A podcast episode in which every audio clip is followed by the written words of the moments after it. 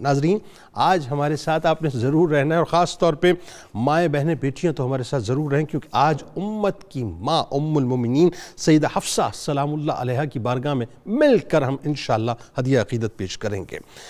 بات یہ ناظرین، قدرت نے ہمیں رشتوں کی جس حسین لڑی میں پرویا ہے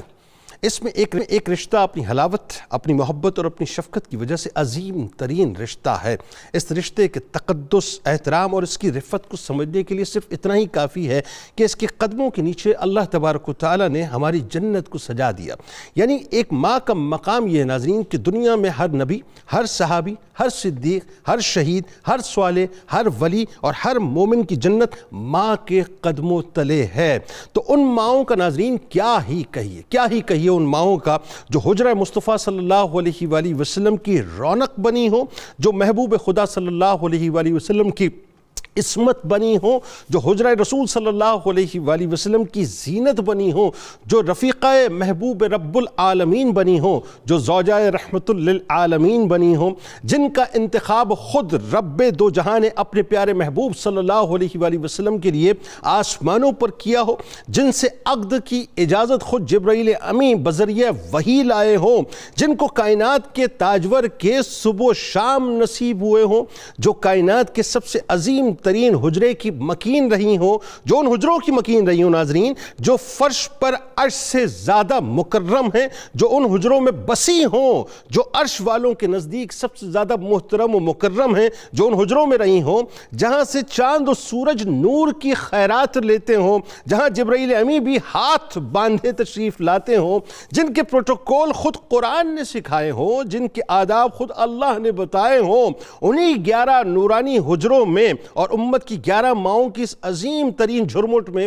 ایک حجرہ اور اسی ایک حجرے میں ہماری ایک ماں، جگر گوشہ فاروق اعظم اور زوجہ ہادی اعظم، جنہیں دنیا انتہائی ادب کے ساتھ حضرت حفصہ سلام اللہ علیہ کہہ کے پکارتی ہیں، وہ بھی تشریف فرما ہیں۔ جنہیں بحثیت زوجہ ناظرین اللہ کے پیارے محبوب صلی اللہ علیہ وآلہ وسلم کی رفاقت اور خدمت کا شرف نصیب ہوا، جو السابقون الاولون کی صف میں چمک بھی رہی ہیں اور کائنات کی سب سے حسین حسین ترین رشتوں کے گلشن میں مہک بھی رہی ہیں، جن کی مہکان ناظرین آج بھی ہم گناہ گاروں کے دلوں کو مہکا رہی ہے۔ ام المومنین سیدہ حفصہ سلام اللہ علیہ زود و تقوی اور کردار میں ان بلندیوں پر فائز تھی۔ ناظرین، کہ پیکر اخلاص، ایمان و ایکان میں پختہ، زہد و ریاضت میں ہمتن سرگرم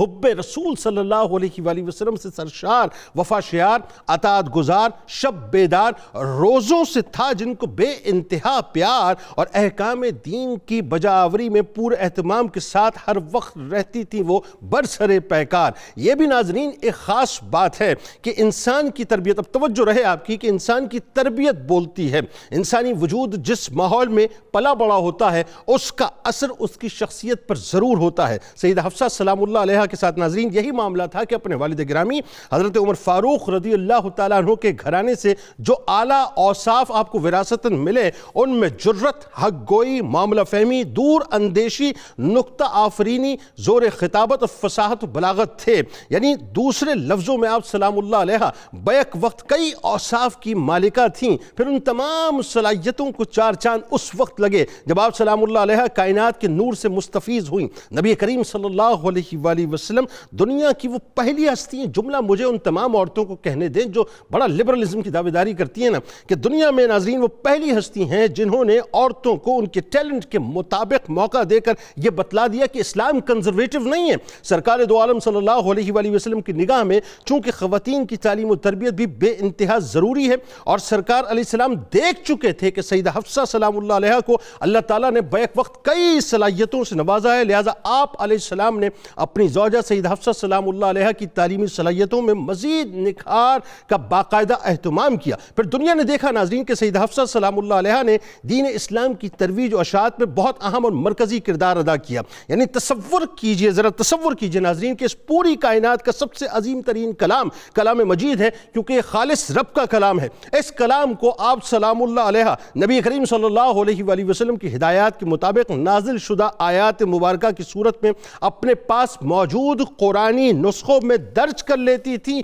اہل سیر کے مطابق۔ نبی کریم صلی اللہ علیہ وآلہ وسلم نے اپنی حیات مبارکہ میں ہی قرآن پاک کے تمام کتابت شدہ اجزاء کو یکجا کرا کے سیدہ حفصہ سلام اللہ علیہ کے پاس رکھوا دیا تھا۔ جو تا حیات ان کے پاس رہے یعنی آج دنیا میں جہاں جہاں مجھے کہنے دیں، قرآن پاک پڑھا جا رہا ہے اور میشر تک پڑھا جاتا رہے گا۔ اللہ تبارک و تعالیٰ نے اس کلام کی کسٹوڈین ہماری ماں، آپ کی ماں سید حفصہ سلام اللہ علیہ کو بنایا۔ تو آئیے ناظرین انہی کی بارگاہ میں ہدیہ عقیدت پیش کرتے ہیں جو انتہائی با عمل خاتون ہیں اور سرکار دو عالم صلی اللہ علیہ وآلہ وسلم کی کاشان اقدس کی عصمت ہے۔